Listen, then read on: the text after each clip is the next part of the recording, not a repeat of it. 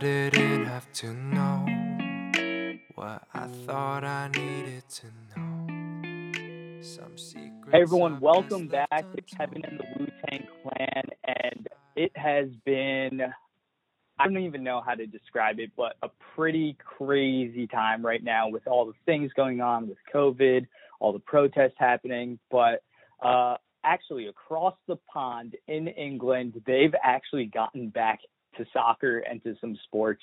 So I have brought on my good friend. Daniel Hong onto the podcast as we talk about the English Premier League. Daniel, welcome back or welcome first time uh, on the Yeah. podcast. I think it's been like one or two years in the making. I think, right? We've Yeah, I know. We- about for a while.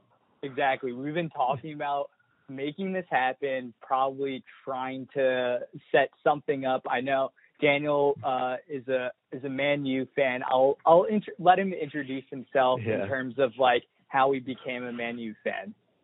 Yeah. So where do we begin? Um, so I think I started playing FIFA 2000 or 2001 back on a PC back in the day, and then I just fell in love with Ruud van Nistelrooy, and that's where it all pretty much began. And then I've been following ever since, um, almost 20 years now, um, through all the glory years, and now there's some not so good years, the past five, Right. seven years or so. So- So, Right. So we'll get Mhm. into some of the current season. Um, and obviously, Mhm. there's some comments that I wanted to make. Ruud Van Nistelrooy, very throwback name there.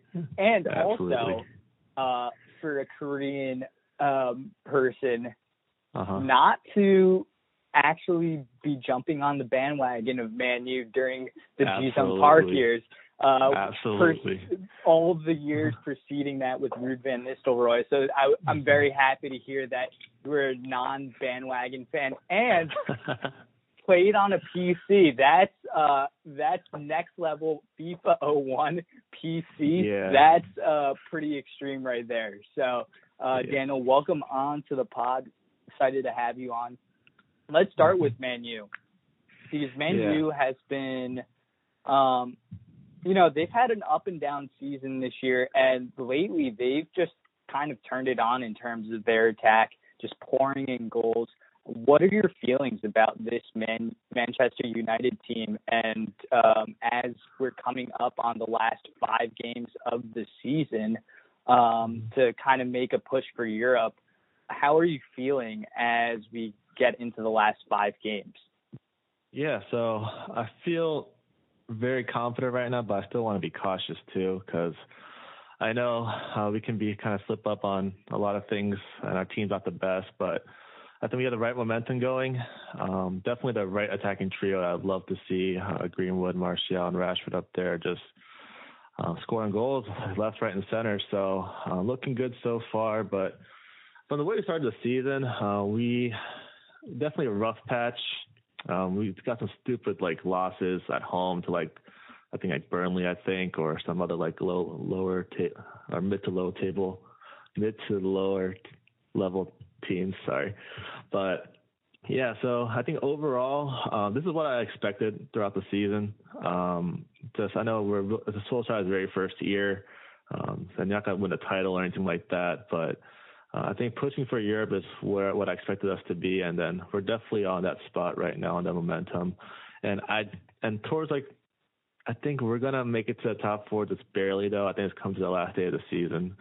So that's my thoughts so far. Right, and it's I mean we're I'm kind of looking at their remaining fixtures uh, to Mhm. end the season, and that Leicester uh, fixture to end the season seems like that's going to be the deciding factor in terms of whether or Yeah. not that's going to be um, whether or not it's going to be Leicester or Man U qualifying Mhm. for Europe. And obviously, there's a caveat to that. Um, we're Mhm. waiting to hear about Manchester City's uh, ban in Europe, whether or not Mhm. that's upheld. Um, I believe we're going to hear about that in mid July. July, July thir- 13, I think. It's Yeah, July little 13th. Less than a week. So a little less than a week for that. So Manchester United will know exactly what they need to do to uh, make a push and qualify Mhm. for Europe. Um, it's what like and Leicester, honestly, if you're looking at them and their recent form, they've kind of struggled since the since the restart of yeah. um of the season. And I think Manchester United has a really good shot in terms of qualifying for Europe, whether it be uh, the top four or the top, you know, the modified top five because of Man mm-hmm. City's financial fair play stuff. Um, what do you think has been the change from before the restart, where it, it didn't seem like they were going to be in it at all, um, in terms of possibly qualifying for Europe, or and, and then kind of like the change um, once the start restart happened. Mm-hmm. Yeah. Um, honestly, I really don't know what happened. It's all this just clicked right after the restart. I, I don't. I didn't really expect this to happen at all. But uh, I think Solskjaer, he, I think he knows how to like manage his players pretty well and rotates his uh, side out really well too. Um, I think he learned a lot of man management stuff from Sir Alex. I think because they, I'm sure they talk on a daily basis. So um, he has a really good foundation, really good coaching behind him too. Um, and I don't know. That's what I think so far. And yeah, honestly, sorry, talk about the top. Yeah, talk about the top four race. I, I wanted to like talk about that too. Um, so I think Ch- Chelsea is third, Leicester's fourth, United's fifth, and Wolves are sixth. I think two of those four will make it to the top four. Um, and I think I don't know if you know this from the last day of the season, they all play each other, so it's going to be a really yep. roller coaster on the last day. So um, looking forward to that too. And I think Chelsea they play Liverpool, uh, that's probably their biggest, um, I guess, biggest fixture, as well as I think Wolves plays. Uh, never mind. Yeah. So yeah. So that's my thoughts.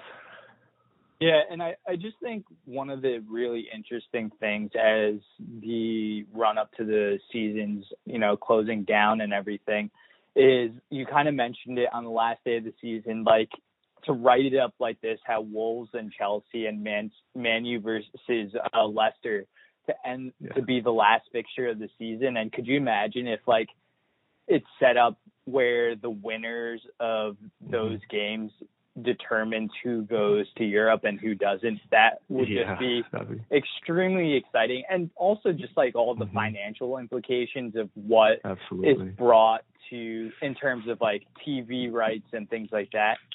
Mm-hmm. That could be just a massive game. Um, especially like for a team like Wolves who's never really been in this type of position before. Um, mm-hmm. It can be a really fascinating race to see what happens. But I, I, one of the things that I did want to focus on and go mm-hmm. talk about specifically with Manchester United was one of the things that I did start to notice, um, you know, coming back from the restart was it seems like um, Ole's been giving uh, Mason Greenwood a lot more opportunities in place of Daniel James, and whether or not that's kind of unlocked something different or something special um, to their offense that maybe James wasn't able to uh, provide for Manchester United going forward, and whether or not you know Daniel James is a little bit too one dimensional in terms of some of his attacking play. And do you think some of there's some thoughts there whether or not uh, Paul Pogba coming back into the fold has kind of changed uh, things? And we also really didn't even mention Bruno Fernandes, who's kind of been yeah. this revelation for Manchester United. Yeah, big talisman. Um, yeah, so um, for Daniel James, at least, I'm personally not the biggest fan of him. him at least starting. Uh, I don't think he's a, a, a starting 11 type of player. He's definitely an impact sub to coming off the bench, adding a lot of pace, like when the defenders are tired and stuff like that. So I think Greenwood is overall a lot better player than James already. Um, Greenwood, like I've known about him for like three or four years now. I mean, even like the under 16s, he's just banging like 30, 40 goals a season, like like it's nothing. So um, and then he can use both feet as well so equally. So defenders they can't really like know which way he's gonna go because he can shoot equally. And then you saw his goals in the past few games, like left foot, right foot, header. uh, you name it, he can score. And um, Paul Pogba and Bruno Fernandes, man, like they're they're looking at really well together right now. So it's very fluid. Um, I think Paul, at least, I think we're really seeing like him being like more of a box to box midfielder, which uh, I've been wanting to see. Like even like Jose Jose Mourinho, he was more of like a defensive midfielder. He never really like like went up to attack or anything. So I'm just glad he can just roam around freely, and then Bruno just pretty much links up the mid the, the midfield and the attack. And yeah, he's been probably like most important player so far, Bruno Fernandes. Uh, he just pretty much sticks everything together, and it's is very slick and really good to see so far. Yeah, and I think one of the things that you know the January signing of Fernandes is kind of like really unlocked their offense and being able to have that amount of time off due to COVID has kind of mm-hmm. allowed Ole to implement a lot more of his principles and a lot of players are coming back we're coming back from injury and there were a lot of players that were injured on and off and there was like a shortage of of attackers um, for a while for Manchester United with Martial being hurt. Rashford was hurt for a bit too. Um, a lot of these players were in and out of the lineup. And I think being able to have that time to be able to get across his principles, get some of these guys healthy, um, has really allowed Manchester United to kind of come in with this clear vision and goal moving forward to end the season to hopefully uh, crack the top four, top five, and grab a spot in Europe. Um, I'm I'm kind of mm-hmm. curious to know your thoughts, kind of moving into the off season. Uh, you know whether or not they make it to Europe, regardless of that, and kind of looking at the transfer type of uh, window for Man U and some of the plans that they possibly might have um, going into next season because there is a shorter layoff um, going into next year. What mm-hmm. do you think Manchester United needs in terms of players to bring in? Um, and I, I mean, I have a couple names to throw at you in terms of like uh, names that have been tossed around um, in the in the rumor mill. So, are there any yeah. are there any like positions of players or specific players that um, that you would want as a fan of Man U? Yeah, uh, good question. So I think maybe before the restart, if you ask me that question, I would definitely think of replacing Daniel James uh, with like Jadon Sancho. We've been heavily link with them for the past couple months now. Um, I think it's going to happen. Um, I to be surprised if it doesn't, but I think it's going to happen, um, which I'm okay with. He looked pretty hungry player. Um, I, I mean, City pretty much let Manchester City pretty much let him go, so I think he kind of had like a chip on his shoulder as well to kind of prove him wrong. Um, and we also been linked with like I think Jack Grealish from Villa as well as James Maddison from Leicester. So I'm I don't think we really need a central a, cam or central attacking midfielder because we got Bruno now. So I don't think they don't want to sit on the bench just be his backup. So that's probably low on a totem pole. But after Sancho, I think we really need a left-footed center back. That's like our main one of our main priorities because I mean Harry Maguire, he's good, but he needs he needs a good partner, and Lindelof's not. I'm not convinced with Lindelof or Bailly or Eric Bailly. So we've been linked with a couple people. I think uh, someone from AC Milan, Romagnoli, he's a left the center back. I think he's their captain too. Um, but yeah, that's what I definitely want to see a center back as well as Jadon Sancho. I think that could definitely be the final puzzle piece in what we're trying to build to hopefully a title contending, contending team within the next two years or so. So fingers crossed.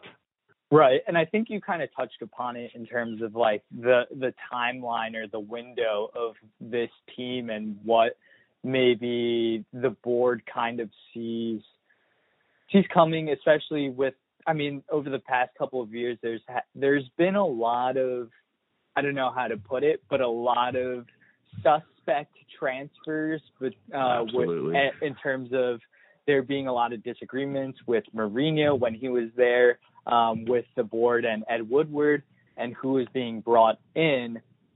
Is there this sense of confidence now that everyone at Man U is like on the same page in terms of who to bring in uh, to figure out. Okay, we need to have this cohesive, um, the cohesive mindset, cohesive uh, vision to kind of uh, get the guys that we want coming in that fit into Ole's system. Um, is there that kind of confidence in the board, or is there a little bit of trepidation still because of what has happened in the past couple of years? Yeah, good question. Um, so, in terms of like the board, I, I don't know if you know the structure or not of our club, but Ed Woodward, he's like the executive vice, vice chairman, so he pretty much called all the shots. And if you know his background, he's not a football slash soccer guy. He's not a sports guy. He's like a he's an accountant, so he has like no like technical football knowledge at all. So he replaced uh, back in 2013 David Gill, who who was Sir Alex Ferguson. Um, and he had a really, really, really bad start, put it that way. Like he messed a lot of things up. He didn't know the right people to talk to to sign players or whatnot. Um, and then he's been doing that for almost almost seven years now, and he failed consistently every single year in the transfer market. He overplayed for players like Di Maria. He paid like eighty some million U.S. dollars for him, and then sold him the next year. So um, it's been really tough uh, watching this as a as a fan, obviously. But I think within the last year or so, uh, especially starting this year, I think Ed Woodward he kind of just backed off and focused on more of like the actual like financial side of the club. But he let Ole and his assistant coaches like scout scout their players and pretty much sign off on the players that he wanted pretty much. So I think in that way we're I guess moving in the right direction. Um, I'm still not a fan of the owners either, the Glazers or Ed Woodward obviously, but the fact that they're kind of backing off a little bit kind of gives me hope and letting the coach himself or Solskjaer himself make all the decisions of who to bring in and whatnot. So I think in that sense we're slowly heading in the right direction, hopefully. Right. And I mean, there's just like a couple of guys, like you brought up Di Maria, but even on this current team, like paying Fred, I think getting Fred in here for like, I, I, it was like sixty-seven million dollars, I think. Yeah, some yeah. crazy amount. Um, who's on the bench? Like, there's just guys on the bench that don't even really play, and they were brought in to kind of do this job. Um, and you know, Bailly was kind of brought in. He doesn't really start um, that much Very either. prone. Right. So there's just a lot of things that I think um, kind of bring a lot of questions with whether or not the board can do a good enough job. But you know, with Bruno Fernandes coming into the fold, I think there's it's slowly changing and this this transfer window and whether or not, you know, with all the COVID stuff and all the financial aspects to that and whether or not that has an effect in terms of whether these big clubs like Man U, uh, it doesn't seem like Chelsea's slowing down in terms of bringing players in, mm-hmm. in terms of who they're bringing in with Warren, Werner and uh, Ziyech. But I wonder if that impacts some of the transfer window and slows down the amount of money that is going to be poured into this specific window to kind of let mm-hmm. um, teams recover.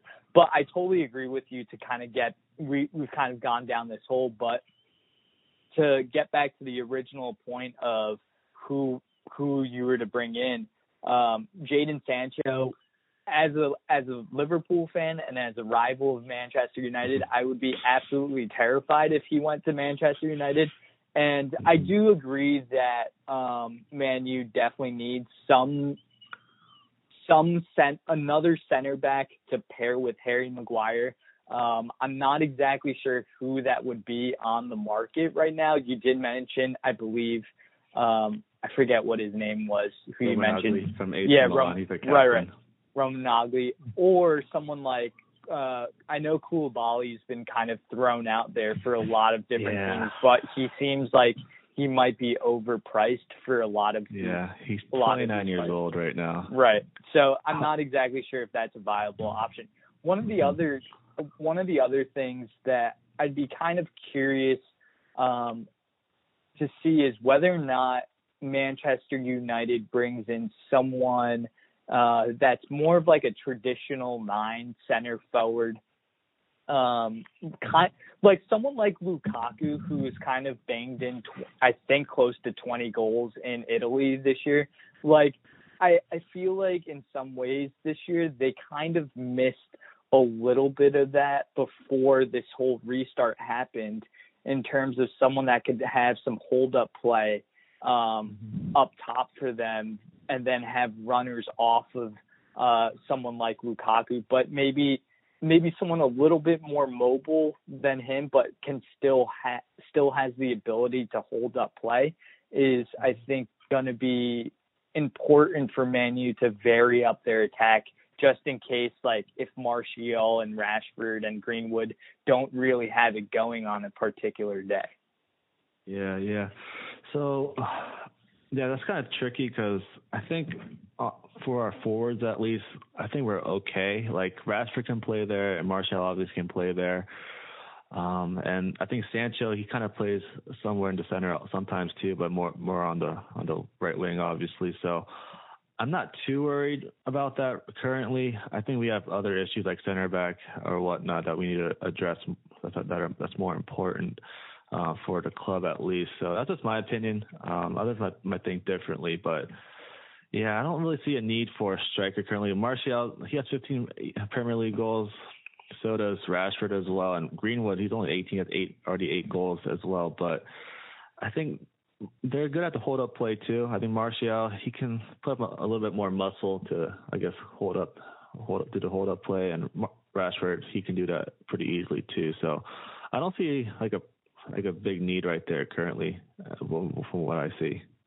Yeah, and I I just think it's it would be kind of nice to bring someone in just to like mm-hmm. vary up the attack in terms of because I think a lot of those front three, while they're versatile um, and can switch positions fairly well and fairly easily, uh, there sometimes are games where Manu has looked flat this year with that combination of of players and speed that I think would benefit from a different style of play from time to time, depending on who the opponent is. But I mean, it's good point. I, I think I think Manu's well on their way to kind of um, and and the and the fixtures to end the season really set up for them well um, in terms of kind of versing a lot of these mid-table to lower table teams um, before that before the end of the season against Leicester um, to really make that push for Europe. And I think scare a lot of the the top two teams in City and Liverpool who as a Liverpool fan I have not been able to mention that this is the first podcast since Liverpool has clinched uh, the EPL, the Premier League crown. So um, I'm gonna get on my soapbox a little bit and gloat a little bit, but Go it's it. definitely it's definitely been awesome to see Liverpool um, finally get it done after 30 years or so, 29, 30 years, and it's just a really exciting time for Liverpool in terms of the prime of this roster is still there. That there can there's these players especially the front three in Mane, Salah, and Firmino, are 28, all like 28. So uh, there's a couple years left where they can be at their tip top shape um, in terms of sustaining this success. And we all know how difficult it is to repeat as Premier League champions um, from year to year. I mean, you look at a team like Man City, and that team looks pretty much unstoppable with the amount of depth they have. And even this year, they fell behind 20, 23, 20-ish points uh, behind Liverpool. So it's it's pretty hard to imagine a repeat performance in that. But the fact that someone like Jurgen Klopp can come in um, and you know have this turnaround in the in the span of four or five years or so is really an encouraging sign. And I think that should kind of give some solace to a lot of these Man U fans um, and kind of riding out the wave, regardless of how it is going for the pat- for the next couple of years with Ole, just to kind of give him a chance. And I don't know if you've noticed this, but I mean, in European football, there's obviously a huge amount of pressure to stay up um, and and stay competitive in the top leagues. And a lot of times, these coaches don't get the benefit of the doubt to be able to, you know, get the amount of time they need to create the roster they want and create uh, the type of play they want. So I'm curious to know from your point of view, and maybe you can relate this to Man U, mm-hmm. whether or not these managers should be getting more and more time to be able to implement their system or is there or is there this kind of like or is Europe just kind of doing it the right way right now already? Mm-hmm. Uh, yeah, first of all, congratulations, Kevin. On I just Liverpool I just winning. really wanted to hear a Manchester United fan say that because as an aside, congratulations my, again. Yeah, all my friends, the the two friends that I usually have on the podcast, Hedgen and Tyler, mm-hmm. they've refused to go on a podcast with me as Man United fans uh, since the restart has happened because they don't want to inevitably face the music. So I do I do give you props, Daniel, for coming onto hey. the pod, uh, yeah. swallowing the tough pill and um, giving props where it is due. So thank you for that. Absolutely.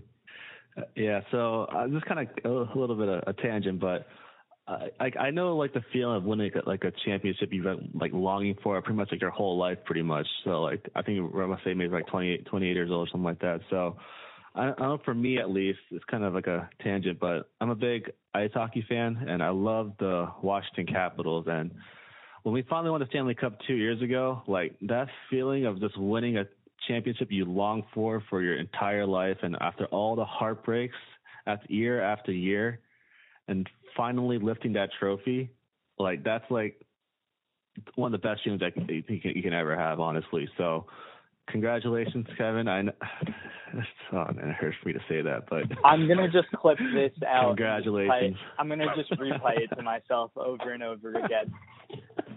Yeah, oh, no, for real though. Like, like Liverpool, they were pretty much on. I mean, you said guys should have won it last year, but Man City, they just pretty much were unstoppable too at the same time. But like the team, like it's like the most like complete team we've seen in a long time. I think I, I guess Man City kind of, but they can't win the Champions League, and Liverpool obviously won the Champions League last year too. So, like, it's the most complete team I've seen since like the late Ferguson eras, in my opinion, especially for the Premier League at least. Um, so, like, props to you. Like, definitely deserve it. Um, so, and going back to like your original question, like, do managers get, deserve to get more time? Um, I mean, you, you, saw the fruit of it for Klopp. I mean, for for the first couple of years, it was pretty pretty hard to watch, right? Like, no, it was think, definitely hard to watch. Yeah, yeah, it definitely was. Yeah, I think he went to the Europa League final, I think, and he lost there, or something like tw- was it twice, something like that? I, I yeah, know, but like, he lost once. Yeah, he lost once uh-huh. in the Europa League final. Um, he, I mean, I think in his first year he ended up finishing like somewhere around eighth on the in eighth the table. Ninth, I think. Right? Yeah, I yeah. think it, I believe it was eighth or ninth. So it's not like he was lighting the world on fire. Um, like he really needed to kind of make wholesale changes with some of the guys that were brought in um, mm-hmm. before him and really clean house a little bit and bring in some of the guys that he he wanted. And one of the things that I think have been a real positive have been just being able to give him the space and the time to be able to mm-hmm. develop these players. Yeah, I think um I think when you walk out onto Anfield, you know that what's that sign called? That you never walk alone. I think yep. that picture or whatever. Mm-hmm. I think he like like made the like he wouldn't let the players touch it unless they won a title. I think that mm. that shows a lot of a lot of balls in my opinion. Like some for someone to do that, like you don't deserve to touch this because you you haven't won anything. Like what's the point of touching it? Like you you're like disgracing like the whole like history of the club in a way. So I think that like mindset, um, like it takes time to like plant those seeds and like watch them like grow to fruition in a way. So I'm glad he like I'm not glad actually, but it's glad to see a manager getting time at least to like I guess plan his like style of play and get his own players in that he wants for his team. and Liverpool gave him that opportunity. Um, I think they're still owned by the, Fen- the Boston Red Sox owners, like the Fenway people. I think. Yep, Fenway Group. Yep. Yeah, I think I think they had a shaky history too, like where they didn't really care about the club at all and stuff like that, right? Mm-hmm. That was uh, yeah. that was definitely a point of contention as well in terms of these American investors and owners, um, whether or not they actually cared about Liverpool or whether whether or not it was more of a shiny asset for them, um, and whether or not they were always going to play second fiddle to uh, the the main asset within the portfolio for the Fenway Group, Mm-hmm. being the Red Sox. Yeah, and like even like Arsenal, you can even go there. Like Stan Kroenke, I think he owns like the LA Rams. I think like mm-hmm. he doesn't care about the club at all. You can definitely see it on the on the pitch as well as even on the table in the table too. Like he puts in like no money into the club. He doesn't care about it at all. Like even when they went to the Europa League final, I think last year against Chelsea, like he didn't even show up. Like no one really from the ownership showed up. That just shows like how much like how much he cares about the club in a way. So um yeah, so and even for United they're owned by the Glazers obviously, even going back to that, like they're American owners. They own the Tampa Bay Bucks. So that's definitely their priority. So and then you have clubs like Manchester City and Chelsea, like they get pumped money left, right, and center from their owners. So yeah, it's just it's just uh, like going back to original point. It's good to see a manager getting time from from their owners or giving the time uh, to develop his team, and there you have it. Your Yeah, and I th- Champions League winners, Premier League winners. I mean, it, again. it honestly feels great. But I think one of the things that I really wanted to highlight with this team was the the contrast and the differences between kind of like Man City and Chelsea over the past couple of years winning titles and then Liverpool winning a title. And I mean Chelsea and you kind of mentioned how Chelsea and Man City have been very over the over this very recent history being known as clubs to really pump in money and bring in like not really caring about who they bring in in terms of the amount of money they pump into the club. And Liverpool was very judicious about the amount of money that they spent um, until they got to the, that final hurdle and had to and bought Van Dijk and Alisson to kind of round out and complete the squad. But even before that, like buying Salah, buying Mane, buying Firmino, like that that front three wasn't like a hundred million dollars or seventy five even seventy five million dollars for each player. Like Salah was brought in for a modest thirty million. I believe Firmino was brought in for like pennies basically in comparison to what he was what he from Hoffenheim, right? right for from Hoffenheim and Mane was brought in from Southampton. So like a lot of a lot of these players were like players that while um they were good players, like I don't think people really imagine them being the foundation of a team that would carry um Liverpool Liverpool to the heights that we've seen in terms of um you know Champions League um champions and then Premier League champions.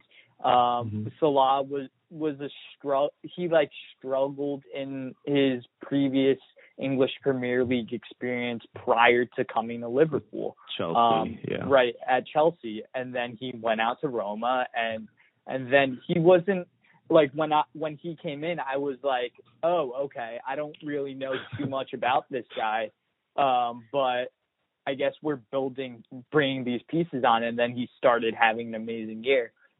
Mhm. And like the yeah, thing go- was yeah, yeah, sorry, go yeah, go, yeah. Going back to your front three, I want to make this point where Klopp is amazing manager. Like Salah came from like a mid-table. I guess from a, the kind of like I guess top mid-table in Serie A. Uh, Firmino, he came from Hoffenheim, they're mid-table in Bundesliga, and then Mane came from Southampton, which is obviously like a mid-table team in the in the Premier League, and he elevated those players up to elite status almost. That they're all like ridiculous players in their own right. Honestly, like Firmino's he's a good false nine player, um, and then you got a lot of speed with Mane and Salah, and oh, it hurts me saying that again, gosh, but.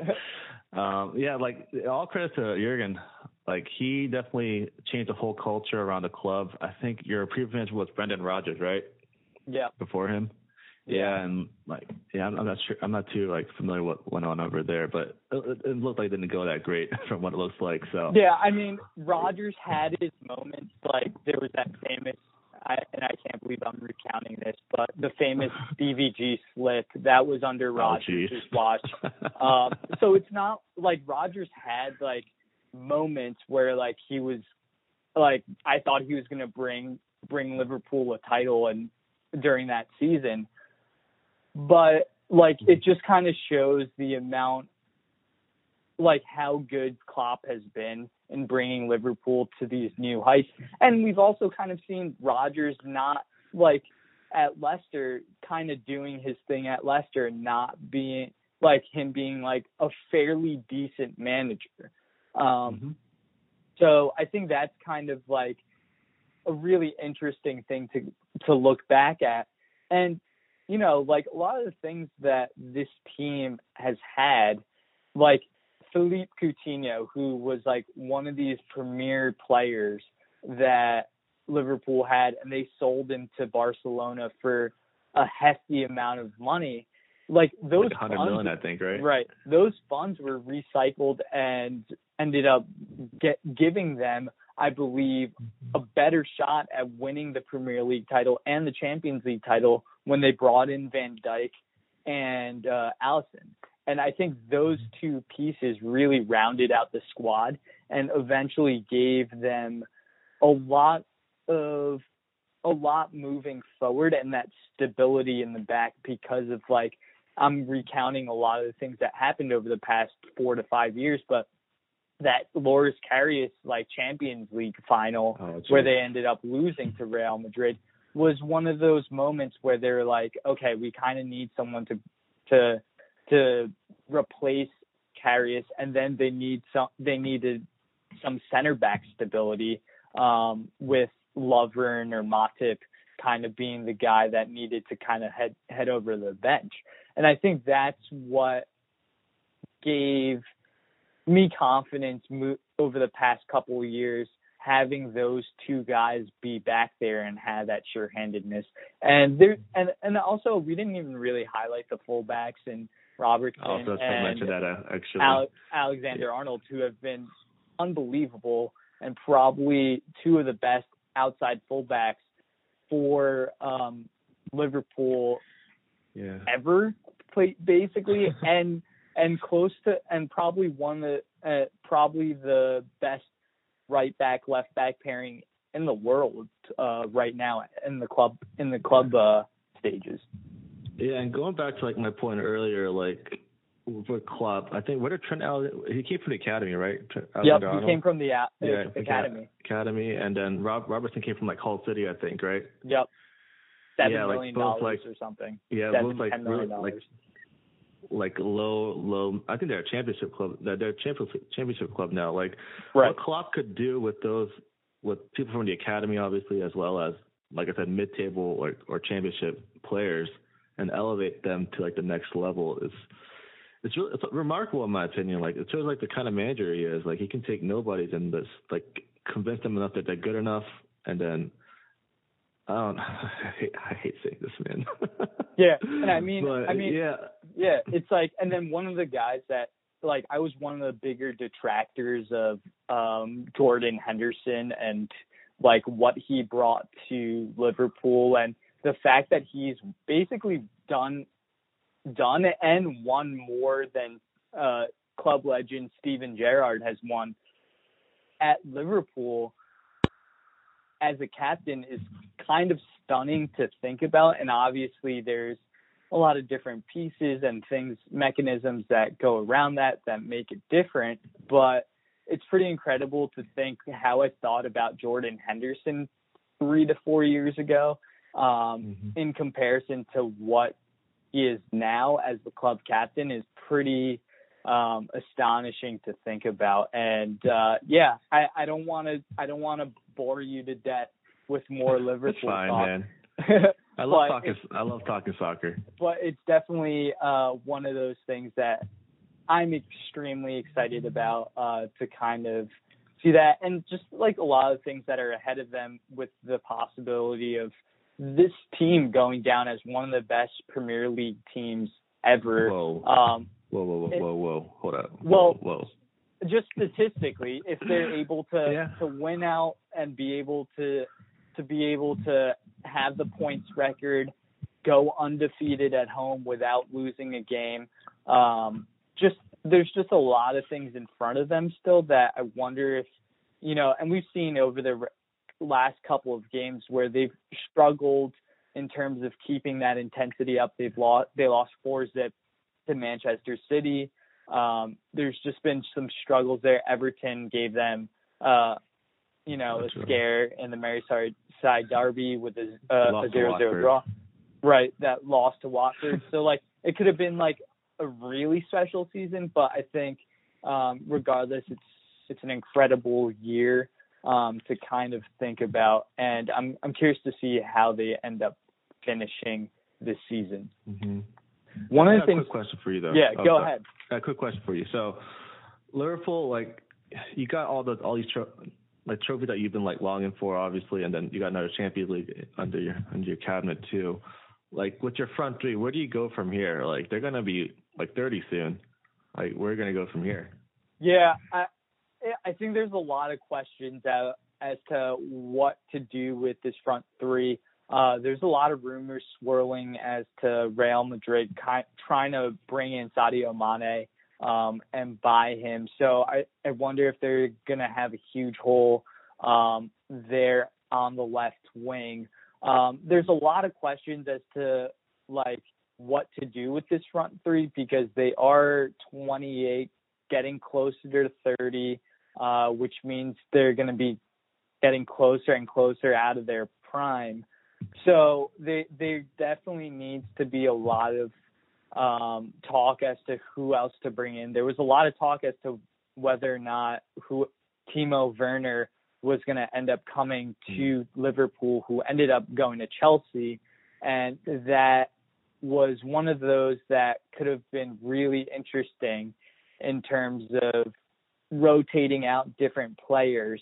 Um, it's it's really hard, I think, to think about because a lot of these guys that are um, that like what's the struggle here is that those three players are so good that whoever they bring in, it's going to be really tough to fit all of those players on the field Mm. and have that type of versatility. So I'm curious to see whether or not they just hold on to these guys and then maybe if they sell one off and then they bring in a like player um, Mm. just to kind of replace them because it's really tough to kind of tell Mane or Salah or Firmino to be like, hey, you're going to be sitting some like some of these games um, because Klopp has really not done too much rotation uh, with the squad um, actually, and just kind of kept it as like the, fairly the same starting eleven throughout the year, um, especially in all the big games. So I'm curious to see what ends up happening uh, with those guys, but I I really don't know, um, and I'm not exactly sure. But all I have to say is in Jurgen we trust. Um, that's like that's all I I can really say, especially with the results that we've gotten over the past two years or so. Um, Mhm. hopping around to a couple different other Premier League teams that I think have some really interesting storylines to kind of finish out the year.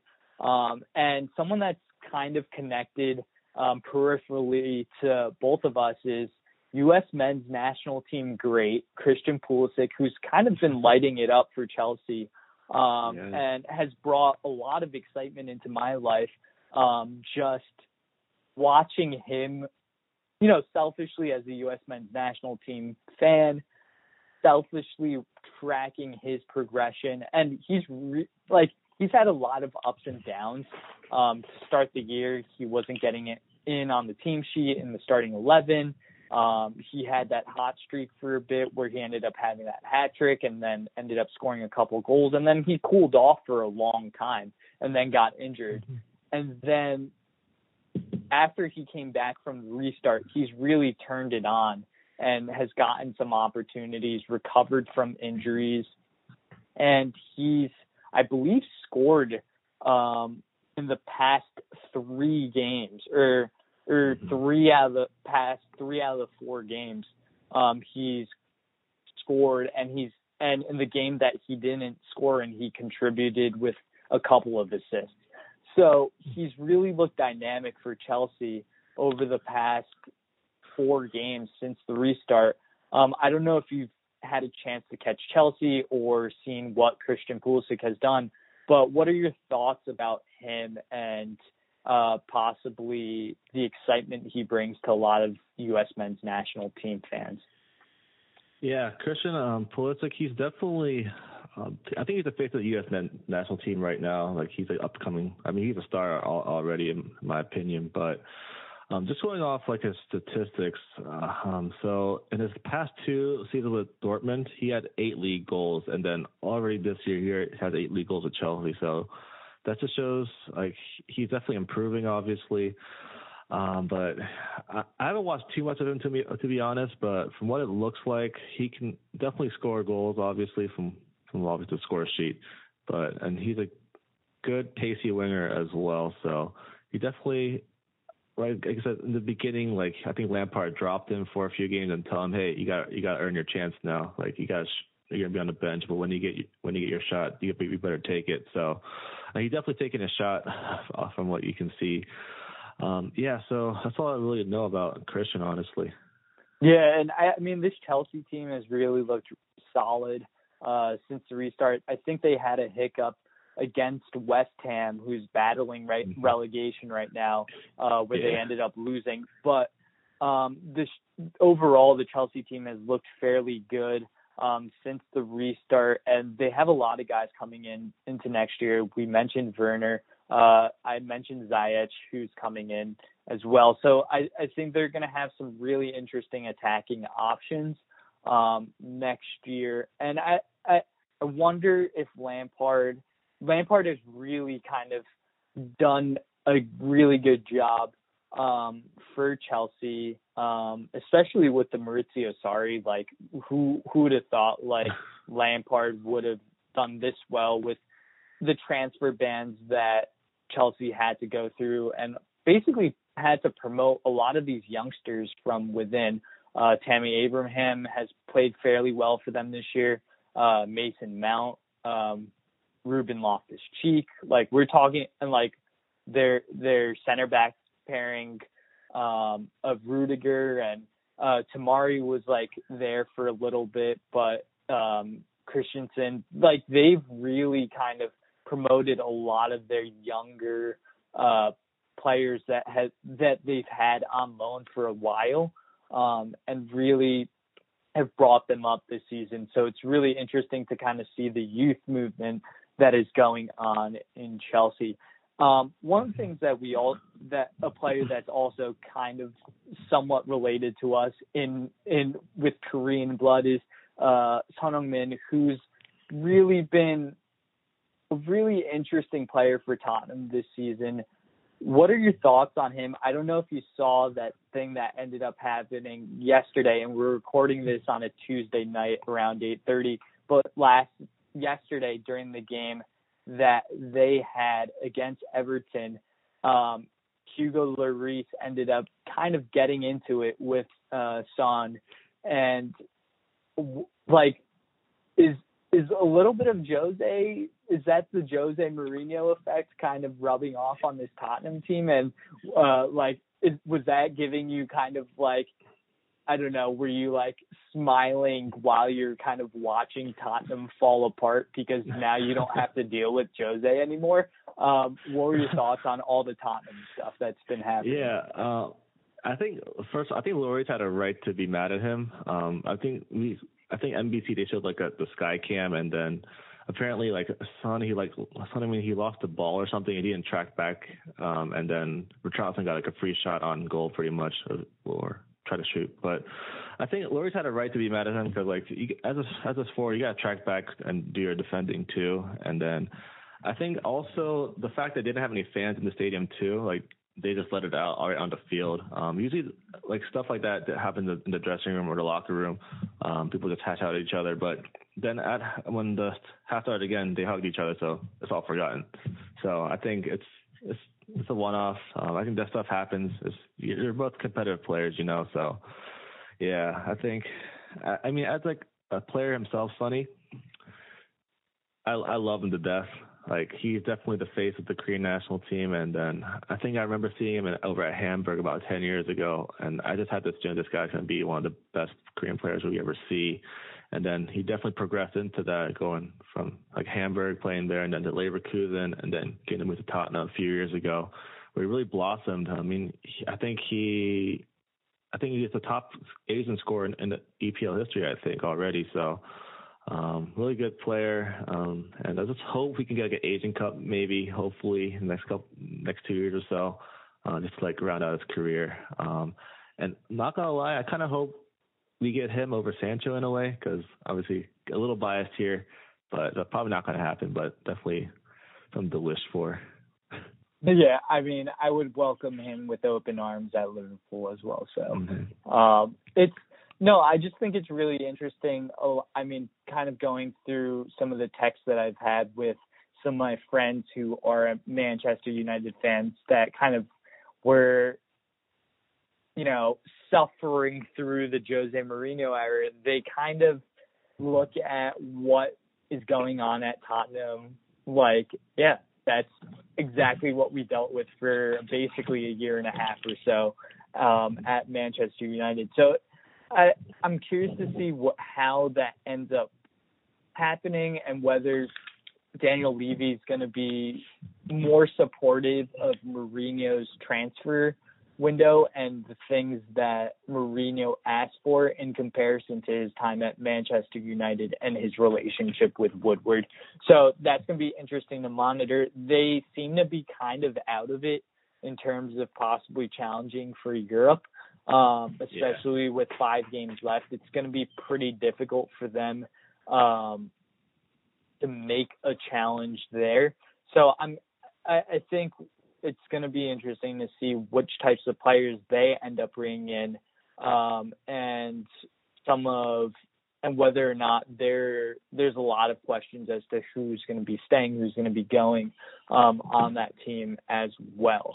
Um, yeah. But yeah, it, it, it's a it's a really it's been like a very interesting time for a lot of these Absolutely. teams. And um, yeah, I don't know if there were any other teams that you kind of wanted to touch upon uh, before we before we Mm-hmm. slowly closed out the pod. Yeah. So talk about Jose at least. Um, like he, at one point he was considered one of the best managers out there, um, but I think he's lost his touch. Like it's a different era of football uh, from ten years ago. Obviously, like different players or obviously different players, but different like personalities and whatnot. Like like even if you go back to his managerial like career, like his big win was at Porto, he won the Champions League there. He was there all there for two years, and then Chelsea for three years, Inter for two years, and Real Madrid for three years, Chelsea two years, United two years, and now Tottenham.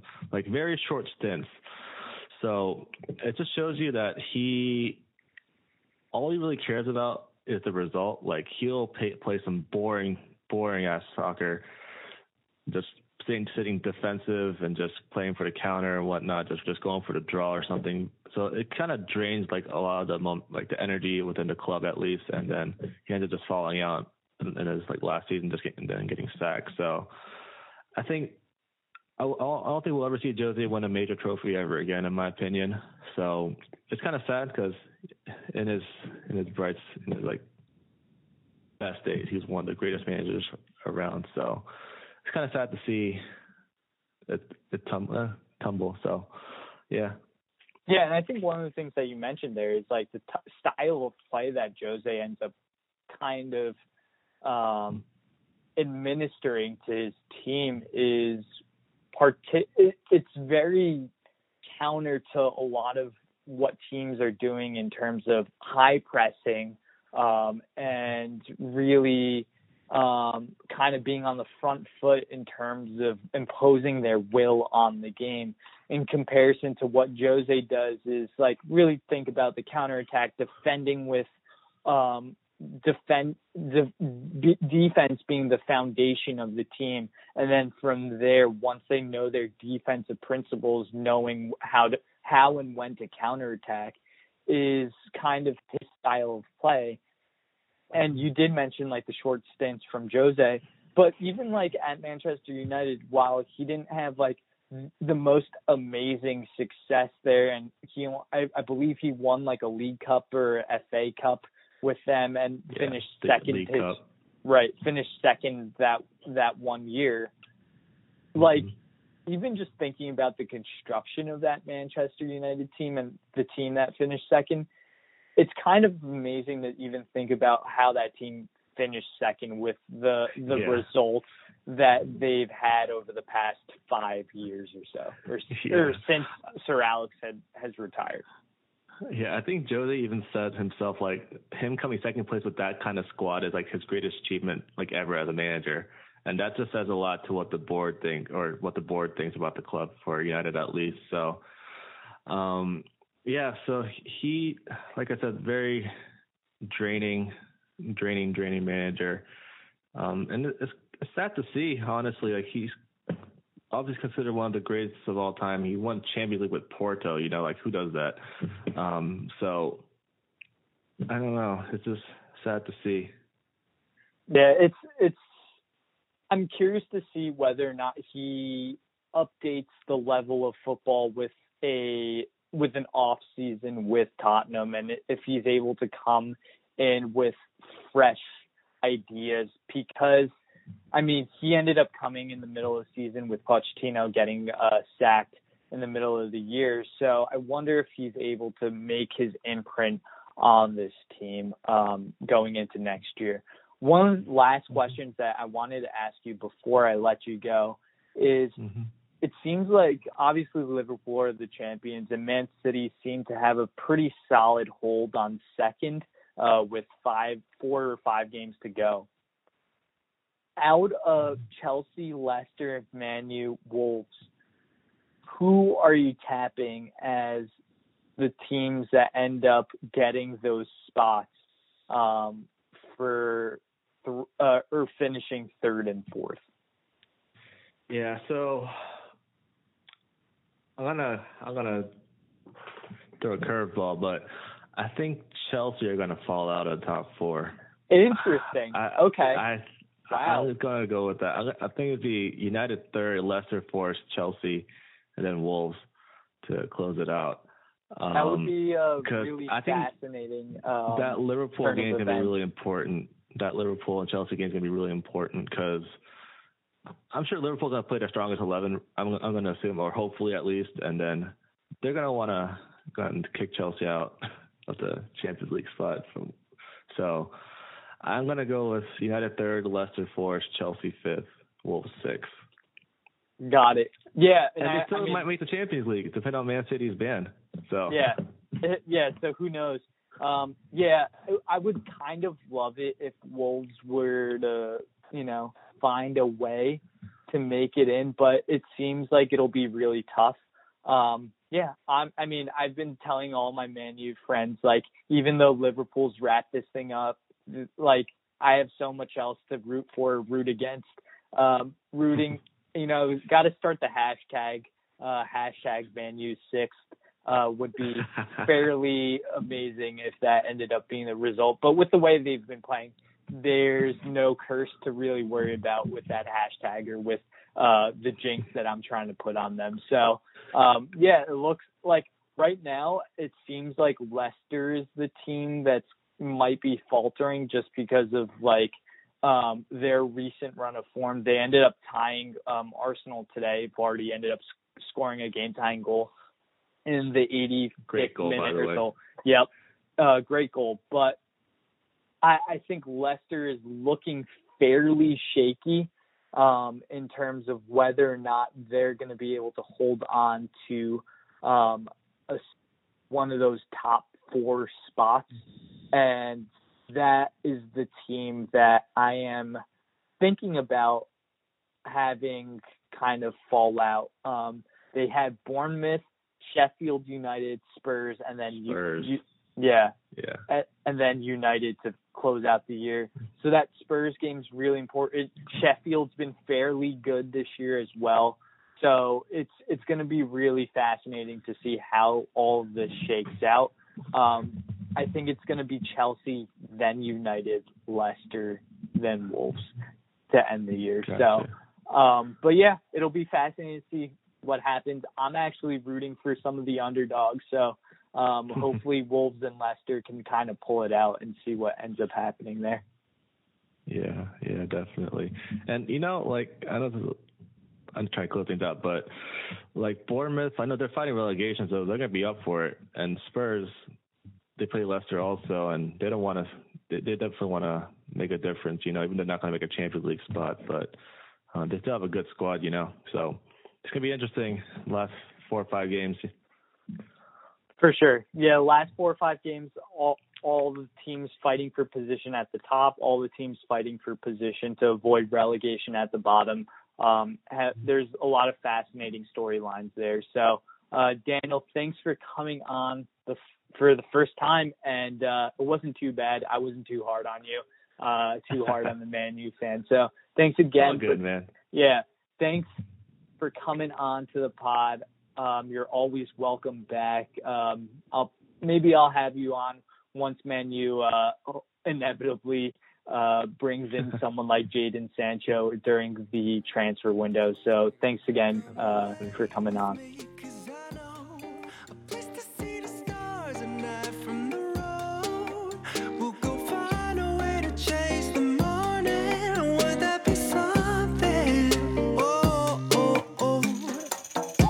Don't really dance, girl. But if you wanna dance, girl, just give me two drinks and I'll be busting out the best moves you're ever gonna see, girl. Watch me, nay, nay.